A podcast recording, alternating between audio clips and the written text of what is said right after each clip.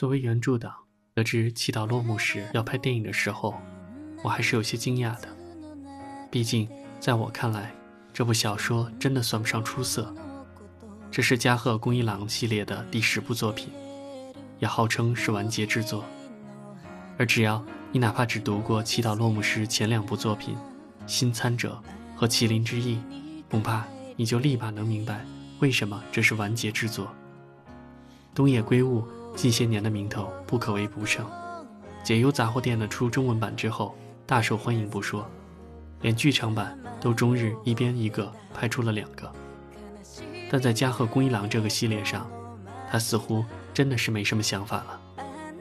祈祷落幕时的核心是亲情，或者用日语的说法叫做亲心。然而回头翻翻前作《新参者》和《麒麟之翼》，甚至包括《红手指》，也都一样。此外，情节的大致走向也没法让人感到眼前一亮。读过《白夜行》的大概都知道我在说什么，而偏偏。《白夜行》是东野圭吾名气最大的作品，这么比起来，但就小说而言，《祈祷落幕时》确实不负众望。对很多人而言，无论是否喜欢看推理小说，甚至于无论是否喜欢看书，东野圭吾的名字都绕不过去。从1986年出世，一直到电影版的《祈祷落幕时》拉下帷幕，加贺恭一郎系列的重要性，不亚于任何一部。东野圭吾作品。二零零一年，男主角加贺恭一郎的母亲突然去世。与母亲分别了整整十八年的加贺，没见上母亲的最后一面。当年，母亲抛下只有十岁的他，离家出走，并独自生活在仙台。为了解他这十多年来的生活境况，加贺一直想寻找母亲的情人免部俊一，却始终没有找着。他似乎人间蒸发了，母亲留下的遗物，只是一本每个月写上各种侨民的神秘挂历。时间转至二零一七年，东京的一间廉价公寓内，发现了一具腐烂的尸体，死者是平日都住得远在岩根市的鸭谷道子女士。在这个房间内，发现了与加贺母亲留下的相似遗物，一件写满侨民的挂历。加贺的表弟。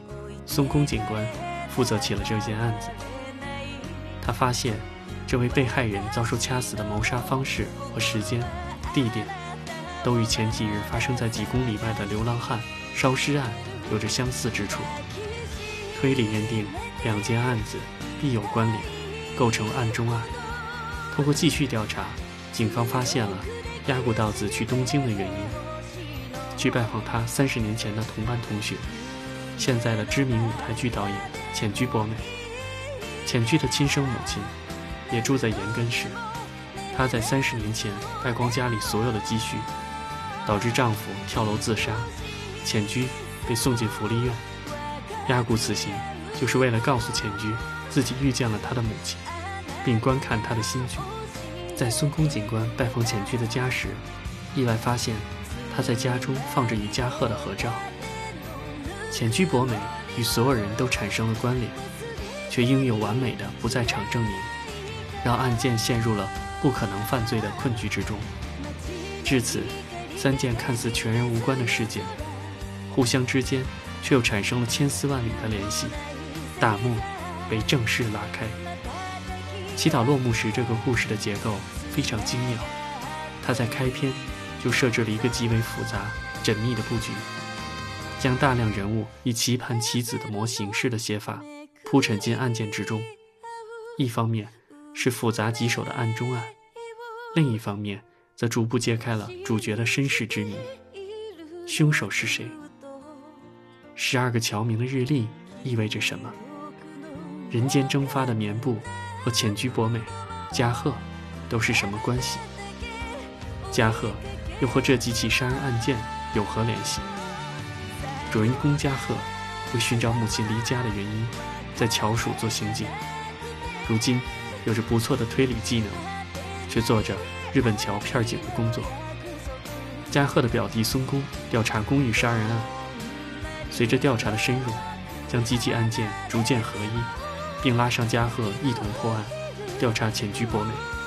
第三条，则是全片的关键线索，涉及浅居博美与背后的真相，暂且不剧透。加贺与浅居的身世，都构成了案中案的破解转折点。东野圭吾故事的基调一贯如此，角色就算身处黑暗之中，也要留守住温情的曙光。他为叙事套上了一层层的悬疑与奇情的外壳，内核则是重复自己作品中所常见的以爱为名所做的牺牲与伤害。一起不幸的往事。让女儿的成长变成了对父亲命运的诅咒。光彩的人生，注定会为他们招致灭顶之灾。谎言是真相的影子，映射出来的则是人心本身。这个关于守护的故事，暗流涌动的不是罪恶，而是人性的暖色。谎言是真相的影子，映射出来的则是人心本身。隐藏于真相背后的。是人性黑暗与良善的交织，施害者其实都是为了爱而伤害他人的受害者。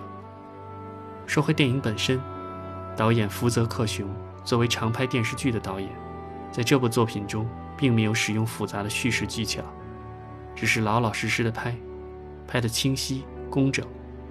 凶杀案的主线外，电影解谜的线索所触及的是一些具社会性色元素，婚外情。抑郁症、师生恋、案情也越发显得社会派。在具体的转折点上，电影却又显得太偶然化、戏剧化，仿佛每个戏剧性的桥段都环环相扣，命中注定要催生出最后的悲剧。每个巧合看上去都无关紧要，连在一起却成了不幸的必然。无论是子女对父母的爱，还是父母对子女的情。每个人都在渴望幸福的祈祷里陷入得更深，一重重地犯下爱之罪。加贺恭一郎系列，从新参者、红手指、麒麟之翼、沉睡的森林，再到最后的这部祈祷落幕时，他们的每一步都是独立的故事，每一步之间却又有着各自的关联。每起案件都是亲情或者友情包裹下的犯罪，每个故事。也都是同样的三板斧，悬疑推理、日常细节，肆意煽情。在煽情上，这部电影更是极尽了这个系列之能事，堪称头尾连环山，花样回魂山，结局三重夺魂山。虽然一直对这个系列的评价停留在上可左右，也从来无法忽视这个系列一贯的浓烈煽情所带来的诸多问题。但在祈祷落幕时的结尾，我还是被狠狠地感动到了。演员们集体优秀的群戏，尤其是阿布宽与小日向文世的表演，都拿捏得非常到位，将影片充满煽情色彩的后半程安然稳住，达到了催人泪下的效果。无论是多么拒绝感动的观众，估计都很难招架这么绵长而又磅礴的情感冲击。案件的复杂与难解。也许并不是电影的关键，谎言与真相如影随形，为了爱所付出的代价，才是它的谜底所在。这场由东野圭吾燃烧了整整三十多年的沉重落幕，最终把答案摆在了我们的面前。